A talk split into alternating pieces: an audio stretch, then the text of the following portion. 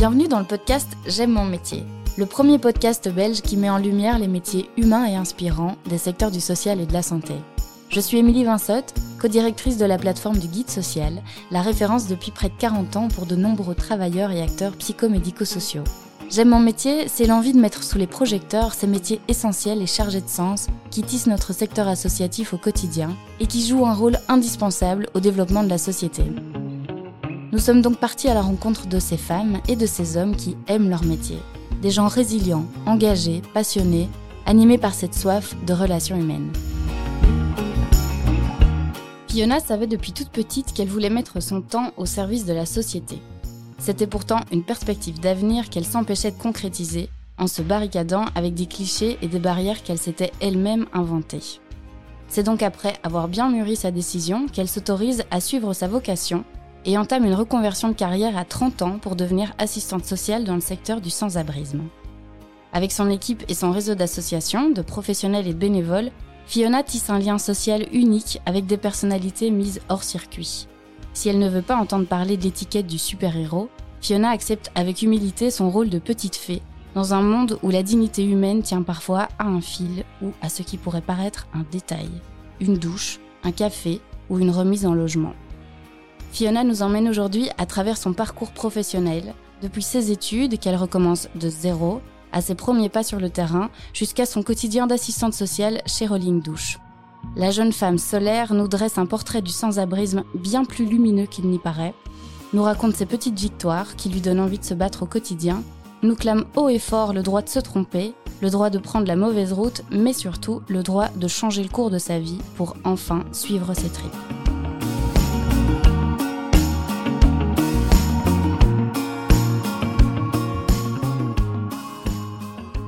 Bonjour Fiona. Bonjour Émilie. Comment tu te sens? Ça va, très bien, merci. Merci d'être là. C'est la première pour nous aujourd'hui, donc euh, je suis super heureuse de t'avoir en face de moi. Tu inaugures avec nous un, je l'espère, le premier de nombreux podcasts euh, du guide social. Fiona, je te propose de te présenter et de nous présenter ton métier pour lequel tu es là aujourd'hui. Alors donc je suis Fiona Kemp, j'ai 36 ans et je travaille en tant qu'assistante sociale pour la SBL Rolling Douche, qui est euh, une SBL qui s'occupe de personnes sans abri et précarisées. C'est un service d'hygiène mobile. Donc, euh, nous allons à trois endroits stratégiques de Bruxelles les lundis, mercredis et vendredis, avec un mobile home dans lequel il y a une douche. Et donc, nous proposons à des personnes, euh, aux personnes qui le veulent, de prendre une douche, entre autres. Et euh, le métier d'assistance sociale, tu nous expliques un petit peu ce que c'est? Le boulot d'assistante sociale, c'est être là pour les gens, les personnes qui, qui en ont besoin, euh, en tout cas dans le cadre de mon métier à moi euh, au sein de la SBL, c'est le contact, la parole. Donc les personnes qui viennent se livrer, des personnes qui viennent euh, juste parfois pour papoter, qui ont besoin de contact social qui n'ont pas forcément par ailleurs. D'un point de vue plus pratico-pratique, le boulot d'assistante sociale, c'est aussi répondre à des demandes, quelles qu'elles soient. Donc dans le cadre évidemment du sans-abrisme, c'est beaucoup des demandes concernant le logement, comment on trouve un logement, euh, est-ce qu'on peut téléphoner au SAMU social pour avoir une place dans un centre, euh, un des centres d'urgence euh, sur Bruxelles? C'est hum, les, accompagnements sociaux, donc accompagner au CPS, dans des maisons médicales, à la commune pour aller chercher des papiers. C'est un tas de choses comme ça. C'est une vocation que tu avais en toi depuis toute petite? Je me souviens très bien un jour, j'ai dit à ma mère, euh, je devais avoir 3-4 ans, et ça l'a très fort paniqué, euh, que plus tard je serais très riche pour donner tout mon argent aux pauvres. Voilà, et parce que je voulais vraiment aider, je voulais, euh, je voulais pouvoir euh, me donner aussi pour euh, pour les autres. Et c'est-à-dire que moi, c'est un chemin que j'ai essayé d'outrepasser, de détourner par tous les moyens possibles alors que je l'avais effectivement en moi. D'ailleurs, au centre PMS en réto, on avait fait le test et ça, c'était vraiment le, le top du top qui est inscrit sur ma liste. Et donc, pour des raisons tout à fait euh, particulières et, et, personnelles, je ne voulais pas être assistante sociale. Et donc, j'ai commencé à faire des études. J'ai fait des études de tourisme pendant trois ans. Et puis, euh, parce que j'aimais bien étudier et surtout pas euh, travailler pour du vrai, euh, j'ai continué à faire des études en histoire de l'art pendant cinq ans à l'UNIF ici à l'ULB. J'ai travaillé pendant trois ans. Et puis, ce, ce, cette vocation, si on peut dire, m'a rattrapée. Donc une grosse remise en question. Euh, j'ai vraiment beaucoup réfléchi. Il y avait vraiment un manque dans ma vie euh, un manque vital en fait dans ma vie. Et donc à l'âge de 30 ans, j'ai repris des études pour devenir assistante sociale ici à l'IESID, à la rue de l'Abbaye, à Bruxelles. Et donc ça, c'est trois ans, trois années euh, géniales, incroyables, pendant lesquelles j'ai appris un tas de choses et qui m'ont permis effectivement d'avoir mon diplôme en 2018 juin 2018 et depuis donc je suis assistante sociale et c'est rien que de, le dire de dire je suis assistante sociale pour moi c'est une fierté c'est une euh, et quel a été le déclic pour toi du coup? Comment est-ce que tu as pu t'autoriser à être enfin le métier que tu voulais? Je, je sais pas très bien. C'est vraiment, c'est, c'est, ça m'est venu. Je pense qu'il y a une chose.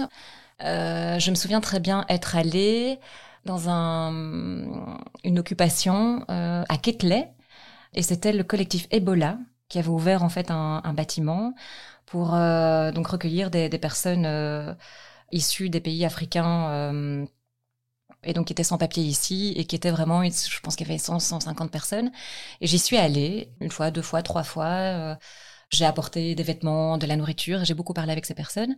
Et je pense que c'est là, en fait, que, que je me suis rendu compte euh, qu'il y avait vraiment énormément de personnes en Belgique ou partout ailleurs qui avaient vraiment besoin de monde. Et je me souviens très bien le lendemain euh, retourner dans ma grosse boîte euh, et me dire qu'est-ce que je fous là, quoi? Qu'est-ce que voilà, je suis derrière un ordinateur et je je travaille pour des gens qui, qui ramassent des, des grosses sommes d'argent et euh, alors qu'il y a des gens qui sont qui ont besoin d'autres personnes pour euh, pour survivre, pour subsister, et pour ne fût-ce que manger et, et, et, parler aussi énormément. Et ça a été accueilli comment alors au sein de ta famille, ton entourage, ta, ta grande oh. décision?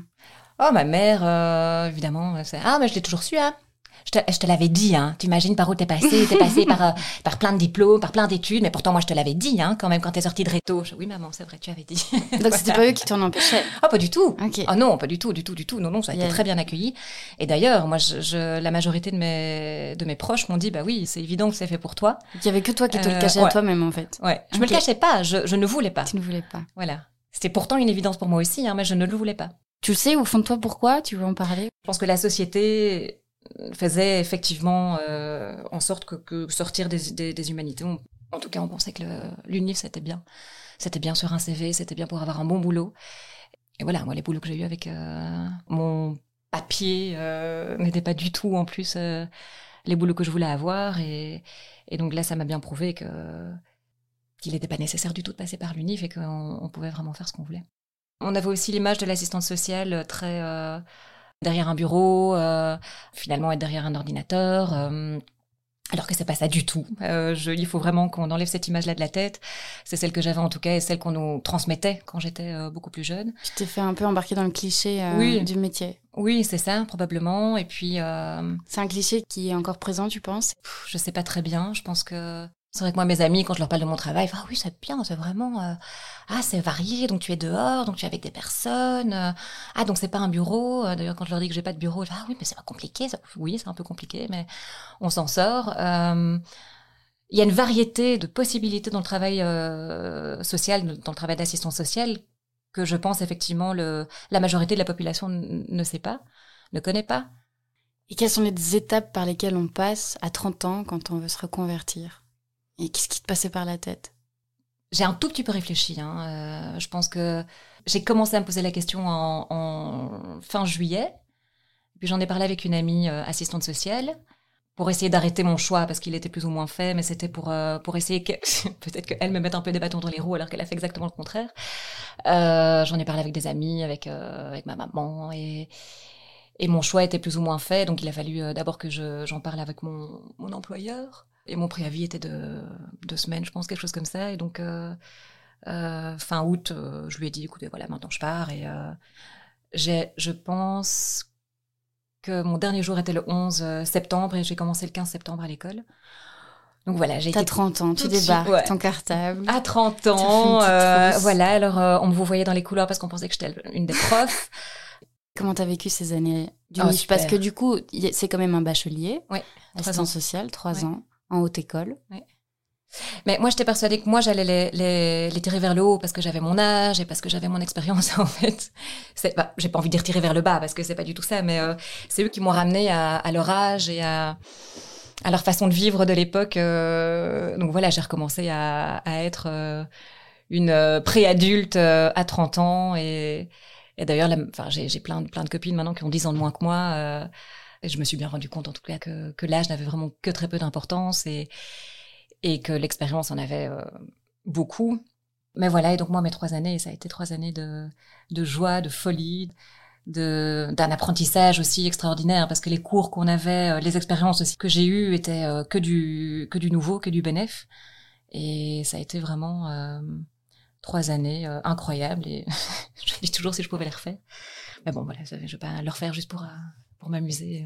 Et est-ce que tu fantasmais un peu le terrain Comment sont passés tes stages? Est-ce que justement tu t'es pris une grosse claque quand tu t'es retrouvé confronté à la réalité du terrain? Euh, mais c'est-à-dire que moi, j'ai toujours eu, toujours su le secteur dans lequel je voulais travailler, donc le sans-abrisme.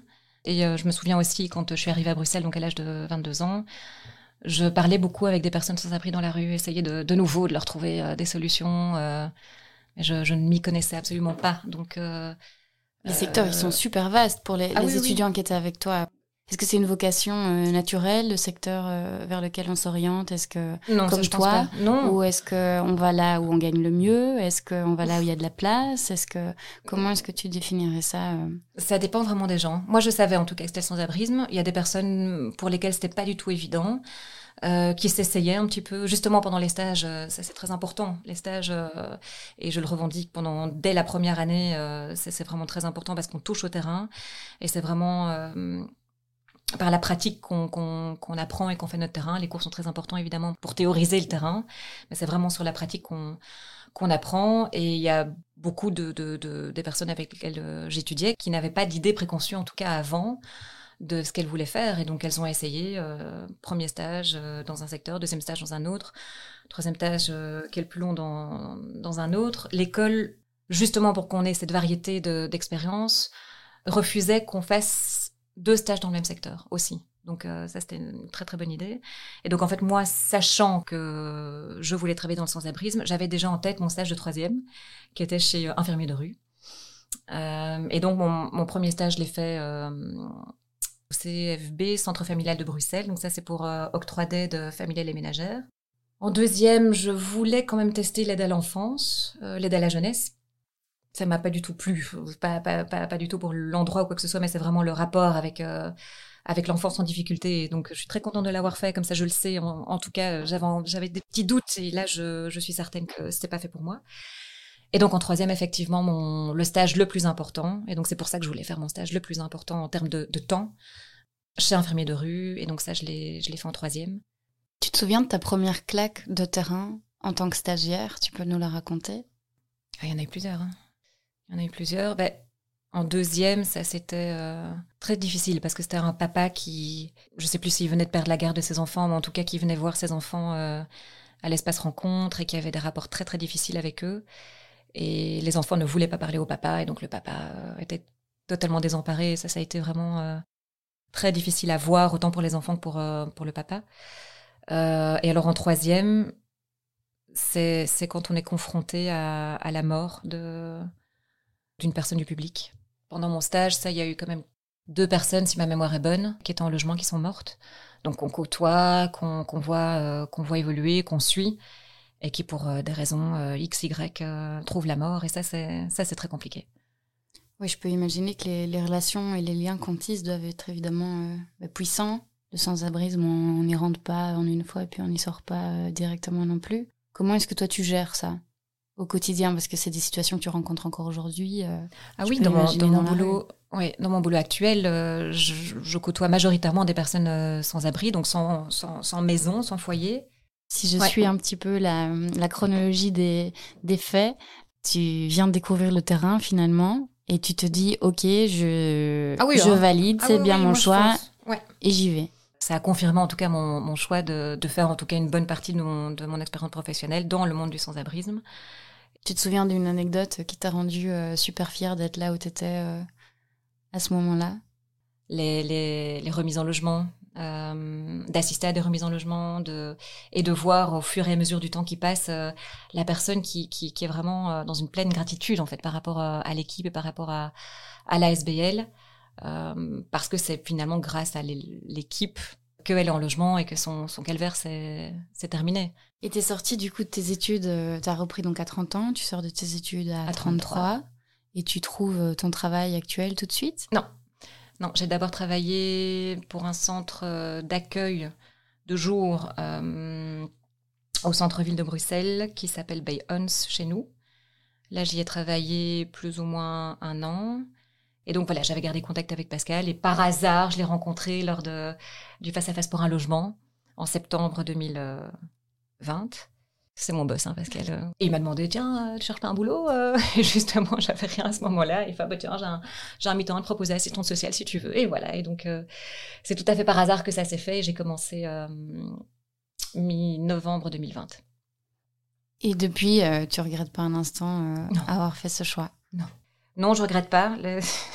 Comme je disais euh, euh, l'autre jour, c'est le plus difficile, c'est le froid. voilà. J'allais dire, c'est quoi ton quotidien? euh. Là maintenant, on est au mois de décembre. Hein, il, a neigé il y a quelques jours. Bah, le quotidien, donc en fait, lundi, mercredi, vendredi, après-midi, nous sommes sur les terrains. Lundi, Flaget, mercredi, rue des Seuls derrière la gare du Midi et le vendredi à l'esplanade de l'Europe à la gare centrale. Entre 13h et 13h30, on arrive et on s'installe. Euh, et alors, ça dure, ça dépend du nombre de douches, parce qu'on reste jusqu'à la dernière douche. Et donc, en général, euh, il y a en moyenne entre 8 et quand euh, c'est vraiment, enfin, quand, ça va vite et que qu'il fait pas trop froid ni trop chaud, c'est 16 douches. Et ça, c'est vraiment le, maximum. Et donc, on part vers 17h30, 18h, 18h30, parfois 19h. Ça dépend un petit peu du nombre de douches et des personnes qui les prennent. Et donc, euh, l'équipe gère euh, la liste des douches, mais euh, les douches, c'est un peu le prétexte, hein, on, est, bien d'accord, évidemment, c'est notre, mission, c'est l'hygiène. Donc, c'est que les, gens prennent la douche, mais à côté de ça, donc on, offre des boissons chaudes, donc café, thé, chocolat chaud et soupe. Et alors, on offre aussi des, des kits hygiène. Et alors, quand les gens prennent leur douche, on leur propose des vêtements propres. On distribue aussi à la demande des chaussures, des vestes, des écharpes, des gants, enfin tout ce qui est lié au froid. Et alors, euh, tout le reste du temps, c'est vraiment euh, beaucoup de discussions avec, euh, avec les gens. Nous, on est, donc que ce soit à l'intérieur du mobilhome, enfin que nous, l'équipe, on soit à l'intérieur du mobilhome ou à l'extérieur. Malheureusement, à cause du Covid, on peut pas aller on peut pas inviter du monde à l'intérieur, ce qu'il faisait avant. Mais sinon, c'est vraiment beaucoup de, de discussions à l'extérieur, c'est euh, des jeux d'échecs, euh, beaucoup jouent aux échecs. Moi, j'ai jamais compris, donc malheureusement, je ne sais pas jouer avec eux, mais euh, ma collègue Alice euh, adore jouer aux échecs, donc on installe euh, le jeu d'échecs sur une table, et donc il y a des, presque des tournois parfois d'échecs qui s'improvisent. Il y a un, très souvent un coiffeur aussi qui est là. Nous sortons toujours avec la SBL Bulle, qui propose des machines euh, à laver pour les, pour les personnes euh, sans abri et précarisées.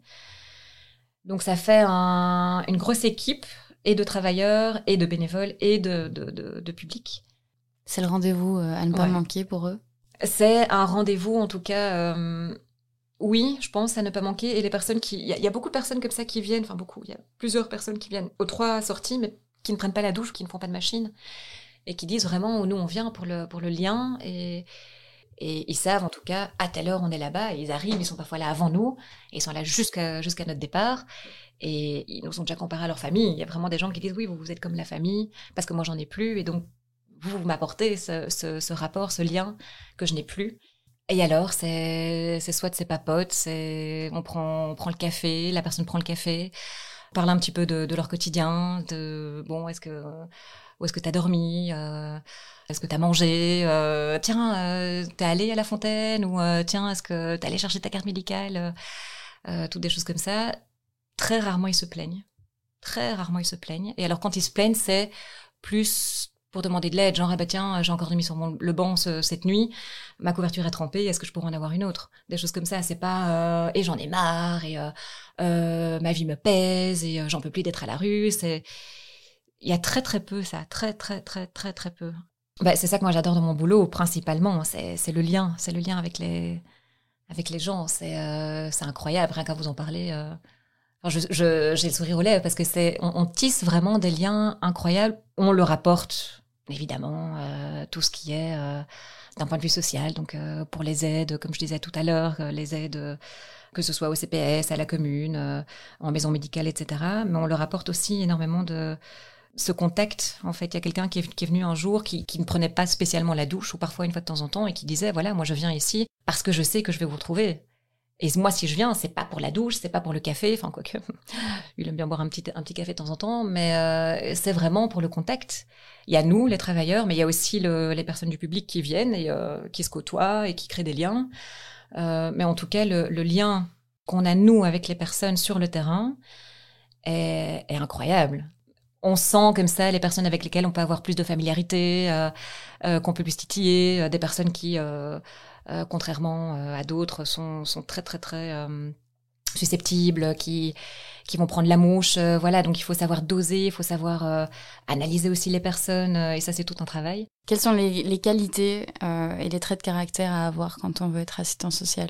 La persévérance, je dirais euh, de pas s'avouer vaincu euh, trop facilement, écouter l'autre sans sans jugement, mais aussi sans sans s'imaginer, enfin à la place de l'autre. Voilà, c'est ça. Donc attendre ce que la personne, euh, ce dont la personne a besoin, et ne pas se mettre à la place de, de l'autre. De vraiment attendre que l'autre euh, fasse une demande sans réfléchir à ce que à ce que moi je veux pour l'autre en fait attendre ce que l'autre veut.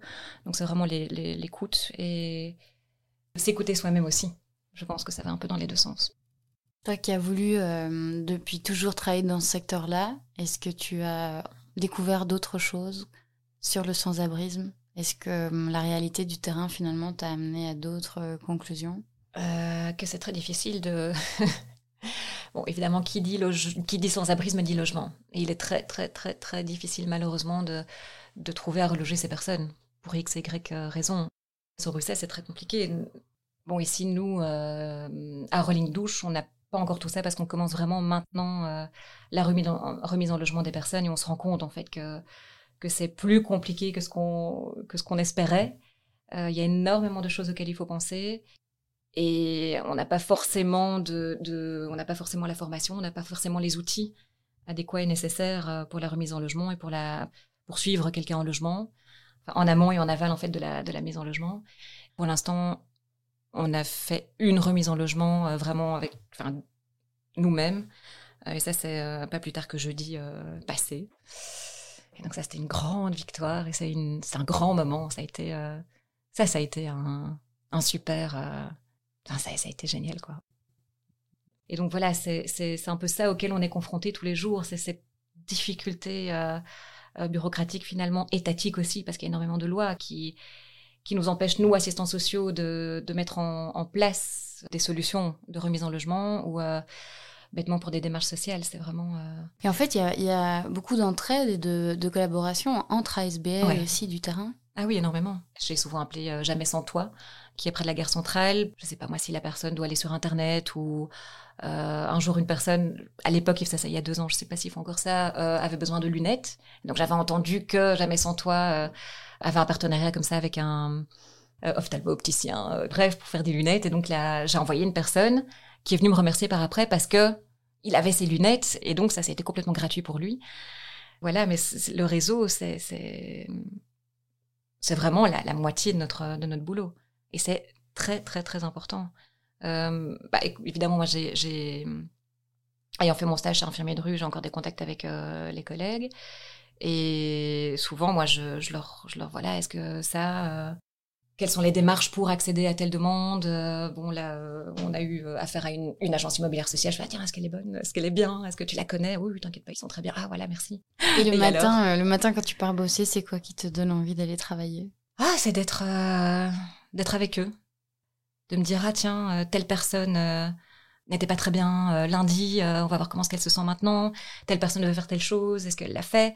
Il y a plein de petites choses comme ça et, et les sorties se ressemblent parce que c'est, plus ou moins toujours la même chose entre guillemets, mais elles sont toutes particulières en même temps parce que c'est jamais la même chose. Ce sera jamais exactement les mêmes personnes qui viennent, ce seront jamais les mêmes problématiques. Ça dépendra du beaucoup de la météo. La météo fait vraiment énormément. Ça dépendra de l'ambiance qu'il y a aussi. Il y a parfois des atmosphères comme ça qui sont très lourdes, très pesantes, qu'on sent directement. Ah, aujourd'hui, ça, ça va pas aller. Il y a quelque chose qui va pas. Et de fait, euh, effectivement, c'est il y a des bagarres, il y a euh, des personnes qui se battent. Bon, c'est pas au quotidien. Hein, euh, c'est vraiment, heureusement, c'est rare. Mais on le sent. Ou alors, au contraire, c'est ah ben voilà, un tel est là, est de bonne humeur. ah une telle personne, ne l'avait pas vu depuis longtemps et, et, et ça fait du bien. Ou alors Oui, c'est voir les gens, voir leur sourire, voir, euh, voir eux aussi qui sont contents qu'on soit là. Une personne qui accepte de prendre sa douche alors qu'il est très difficile de, faire accepter cette personne de prendre sa douche. Et ça, à chaque fois une victoire, il y a une personne comme ça qui prenait sa douche euh, une fois tous les trois mois, et puis ça a été une fois tous les deux mois, et puis une fois tous les mois. Et là, on est arrivé à plus ou moins tous les dix jours, quinze jours. Et ça, c'est exceptionnel, c'est génial. Et ça, c'est aussi grâce au lien, grâce au, euh, travail euh, qu'on fait aussi, nous, les, travailleurs sociaux, mais aussi le, rapport que la personne a à son corps, au fait qu'elle prenne conscience aussi de son hygiène et de l'importance que, l'hygiène a. Mmh. Est-ce que tu t'es dit, il y a un moment, euh, j'arrête tout? Est-ce que tu t'es déjà dit ça depuis que tu as commencé à bosser? Ouais. et, et, puis, qu'est-ce qui t'a fait quand j'ai très froid. mais c'est vrai, on s'en rend pas compte quand on travaille, quand on travaille pas dehors. Mais c'est euh... non, c'est vrai. Il y a des jours comme ça où j'en ai marre. Euh... Et de nouveau, il y, y, a que nous qui nous plaignons. Mais sinon, vraiment, euh, arrêter, arrêter, ça non. Non, c'est vrai qu'il y a des, énormément de frustration quand on est confronté comme ça, à, comme je disais, aux barrières euh, bureaucratiques, institutionnelles, étatiques. euh, ça, c'est difficile. Mais on continue, on continue, on continue, on continue, et on, tant qu'on n'aura pas la, la, solution, on continuera. Mais non, moi, depuis que je travaille chez Rolling Douche, non. Il n'y a rien qui, qui m'a fait dire, en tout cas, que je voulais arrêter, non. Comment est-ce que tu te vides la tête en rentrant chez toi? Comment est-ce que tu arrives à faire la part des choses? Bon, genre... Quelqu'un qui s'investit euh, émotionnellement euh, au niveau de ton énergie, qui va... Oui, qui, parfois, qui va je parfois me sens fatiguée, dépasser oui. la limite. Euh... Ah oui, moi j'ai un grand problème de limite, hein. ça c'est depuis toujours. On me l'a très souvent dit lors de mes études, on me le dit très souvent maintenant. J'ai un gros problème de limite, mais ça c'est un surinvestissement et un surinvestissement émotionnel aussi. Il est évident que parfois je rentre chez moi en me demandant est-ce que la personne euh, va bien, est-ce que la personne sera allée au SAMU social, est-ce que la personne euh, aura dormi au chaud, est-ce que je parviens euh, malgré tout à, à, à faire ma vie et, euh, sans, sans, me culpabiliser d'être au chaud, à avoir à manger, de pouvoir sortir et de pouvoir me payer euh, un cinéma ou euh, une sortie au musée, n'importe quoi. Est-ce que tu as un rituel particulier qui te permet de te dire, ok, ça c'est ma vie Maintenant, c'est, je pense à Fiona. Il y a le trajet depuis l'endroit le, le, où on laisse le, le van et, euh, et, chez moi. Ça met plus ou moins 20 minutes. Je pense que l'air de rien, ce trajet-là, euh, seul, sans l'équipe euh, et sans les, personnes du public, euh, me permettent peut-être de, déconnecter et, d'arriver chez moi et.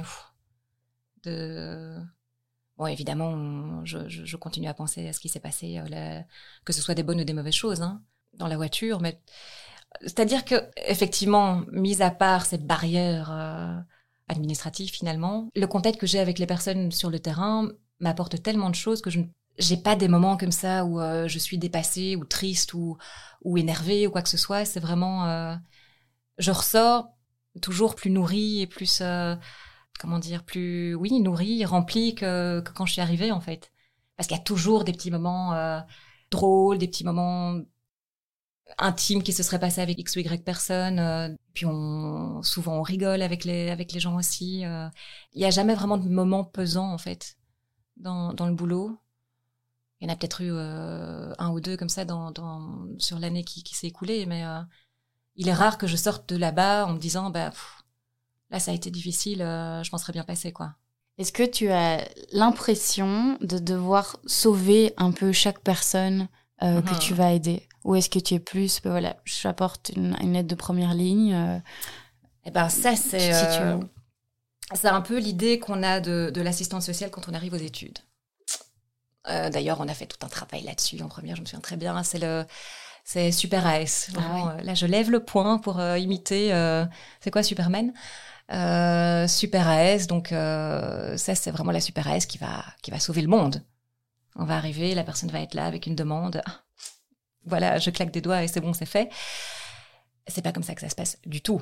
C'est-à-dire que euh, donc là, on, on, arrive, on est euh, au cinquième niveau du piédestal et euh, on nous dit gentiment, écoute, tu, tu, tu vois le sol?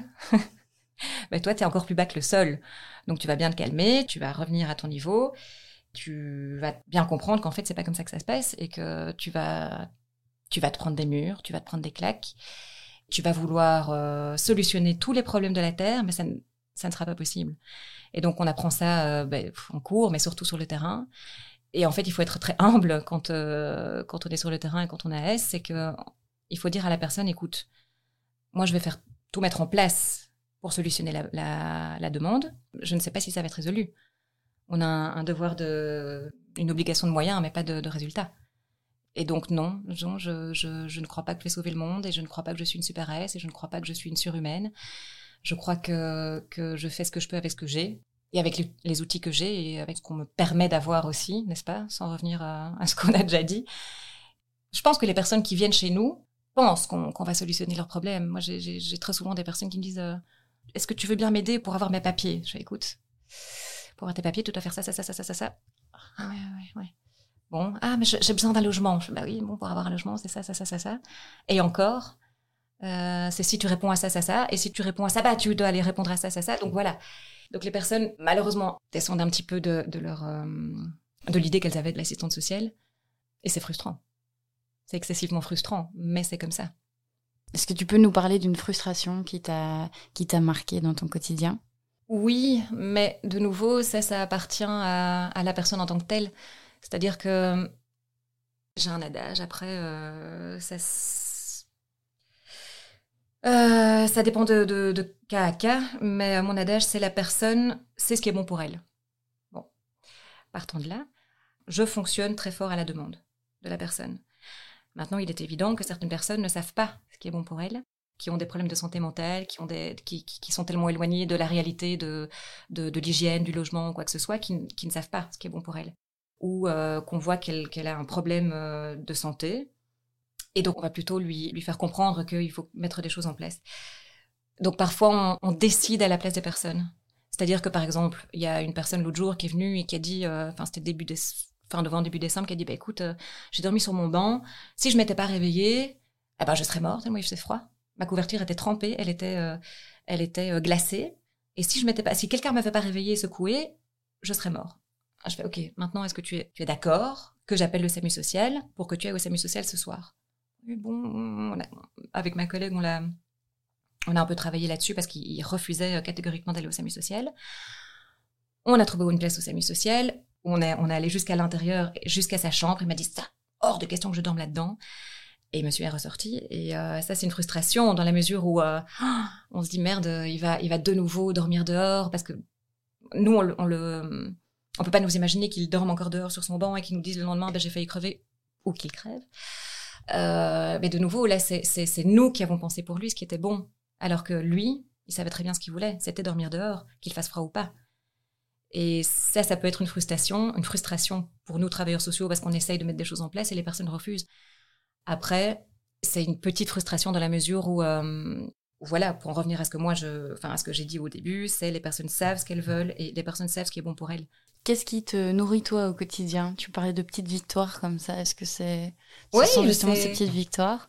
Ah, mais c'est les, c'est les personnes qui viennent, euh, les liens qu'on crée. Enfin, il y a un, petit monsieur qui vient euh, le lundi et le vendredi, de 85 ans, mais lui, il est en logement euh, tout près de Flaget. Il va à tous les endroits, tous les centres d'accueil, etc. Et en fait, il vient tout le temps, pas uniquement, mais entre autres, parce qu'il doit mettre des gouttes dans ses yeux, parce qu'il a un glaucome et que pour le mardi, le mercredi et le jeudi, il a trouvé où aller, mais le lundi et le vendredi, c'est moi. Et donc, euh, il vient pour que moi, je lui mette ses gouttes, parce que personne d'autre, euh, enfin, il, ne trouve personne d'autre. Voilà, c'est tous des petits trucs comme ça. Ou alors, euh, quand quelqu'un accepte d'aller au SAMU social, ou quand, bon là, la, personne qui est rentrée en logement, quand il nous l'a annoncé, c'était incroyable. Et donc, il devait signer le, bail le 9. Et je fais, ah ouais, on est de, on est la semaine du 9, on est la semaine du 9. Oui, bon, moi, tant que j'ai pas signé, je suis pas dedans. Hein. Et donc on est allé avec ma collègue euh, à l'AIS.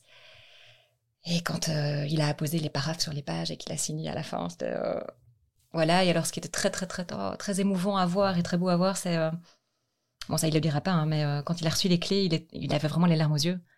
Et quand on est sorti de l'AIS, voilà, il, il était hyper ému et et c'est beau, c'est génial de voir ça. Enfin voilà, moi j'en ai des frissons rien qu'à en parler. Voilà, moi, tout, moi aussi. c'est comme ça que tu te nourris finalement. Oui, c'est oui. Et puis même des personnes qui viennent au quotidien, qui qui disent qu'on est très important pour eux. Euh, ça fait un peu euh, un peu pédant ce que je dis, mais ça, montre qu'on n'est pas là pour rien et Mhm. qu'on peut leur apporter avec des petites choses. Hein.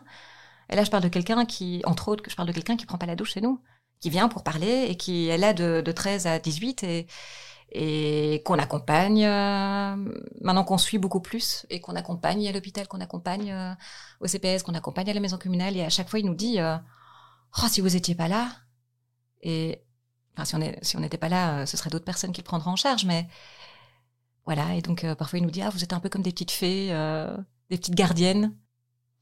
Voilà il y a lui, mais il y a y a plein d'autres personnes.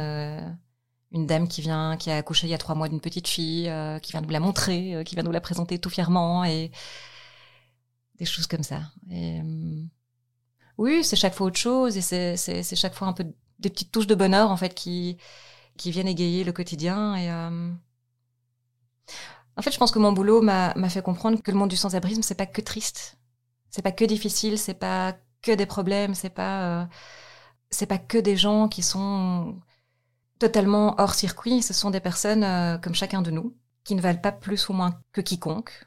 Euh, ce sont des personnes qui ont un, parcours de, vie euh, plus difficile que certaines autres personnes, qui ont énormément à nous apprendre. Il y a un homme de 74 ans qui vient chez nous, qui malheureusement a connu beaucoup de galères, mais qui nous les explique et, et c'est, c'est, c'est, vraiment, ce sont des personnes qui nous enseignent énormément de choses. Et te demander qu'est-ce que tu as appris euh, grâce à elle. euh, Si tu as l'impression d'avoir des traits de caractère qui ont évolué chez toi, qui ont Euh, changé? Oui, je pense que on est tous dans le jugement en fait, tout le temps. On est tout le temps tous dans le jugement et on croit que la personne pourrait faire plus. On croit que la personne exagère. On croit que la personne, ben voilà, une personne qui reçoit le RIS, ben elle pourrait un peu euh, se bouger euh, pour pour trouver un boulot ou n'importe quoi. Mais ce qu'on ne sait pas, c'est tout ce qu'il y a derrière. Et voilà. Et donc maintenant, c'est c'est considérer la personne comme elle est maintenant, au jour d'aujourd'hui, quelle qu'elle soit, d'où qu'elle vienne et d'être dans le non-jugement. Et aussi de, moins faire un, foin de, petites choses en fait du quotidien. Il y a tellement plus grave, quoi. Il y a tellement... Nous, personnes euh, qui avons un logement, qui avons du boulot, qui avons euh, de, quoi, de quoi manger, je pense qu'on se plaint énormément. On aime beaucoup ça. Je pense que ça nous fait vivre. Mais maintenant, je pense que je me plains beaucoup encore, mais pour des petites choses. Je pense pas que, que je me plaigne pour des... Ah, voilà, c'est c'est le c'est la, la, la terre qui arrête de tourner parce que euh, je sais pas moi j'ai perdu une chaussette ou euh, enfin voilà c'est c'est c'est- c'est une- je raconte une bêtise mais c'est vraiment se rendre compte qu'il y a des personnes qui vivent avec tellement moins que nous et qui semblent presque plus heureux que nous en fait. Qu'est-ce que tu as envie de dire à la, à la future génération des assistantes sociaux? De tenir le cap de de se nourrir de toutes les petites choses que peuvent apporter euh, le boulot qu'il y aura des, des moments très difficiles qu'ils vont être confrontés à beaucoup de barrières et euh, se prendre des murs dans la figure, mais qu'il faut tenir le coup parce que c'est un, un boulot euh, assez extraordinaire et qu'on en apprend tous les jours, tous les jours, tous les jours, tous les jours. On n'a jamais fini d'apprendre. Je suis sûre que jusqu'à... mais je sais pas quel âge, euh, jusqu'à ma retraite en tout cas, hein, parce que ça va sans doute encore augmenter. Euh, jusqu'à mon dernier faire jour. ça toute ta euh, vie d'ailleurs. ah oui, ah oui, ah oui, oui, oui, oui, oui. Oui, et même dans le secteur sans-abrisme, à mon avis, je vais, je me vois pas autre part. J'ai- souvent considéré la question, mais je me vois pas autre part. Et donc c'est, c'est ça. C'est, euh, oui, être là pour les gens. Attention à leurs limites, que je n'ai pas.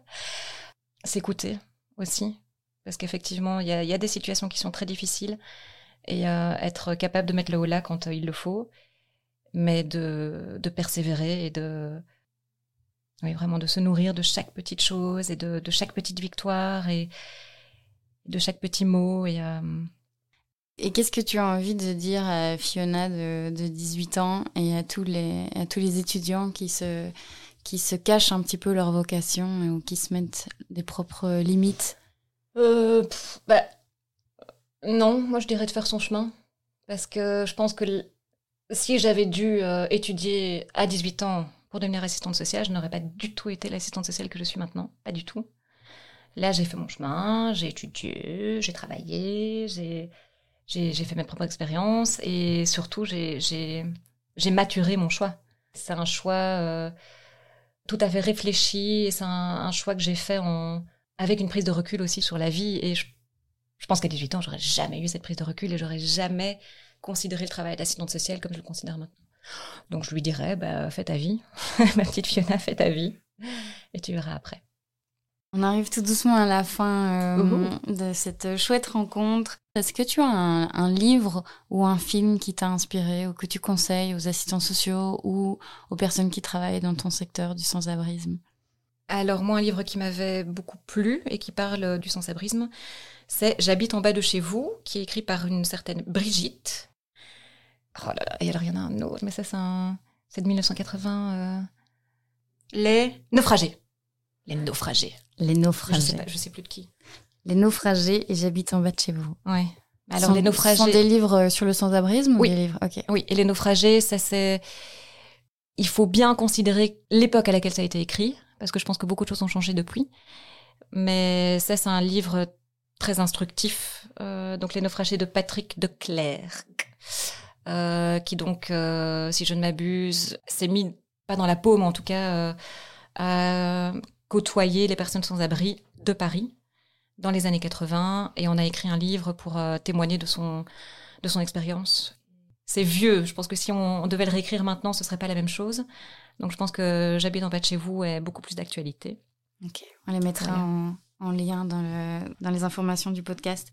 Fiona, je pense que tu nous as bien résumé euh, pourquoi tu aimes ton métier finalement, en quoi il te passionne et euh, c'est super inspirant. Est-ce que tu pourrais me dire euh, finalement une société sans assistante sociale Ce serait quoi? Je pense que pour beaucoup de personnes, ce serait un manque de repères. Je pense qu'on est... Nous sommes des personnes... Oui, c'est ça, repères. Et donc, nous sommes des personnes chez lesquelles auprès desquelles euh, beaucoup de personnes du public peuvent venir se confier, peuvent venir chercher euh, de l'aide. Et je pense que s'il n'y avait pas ça, beaucoup de personnes serait un peu perdue. Je suis très contente de d'être tombée là effectivement par hasard, mais c'est un boulot qui me plaît énormément. Eh bien, je te souhaite une, belle continuation.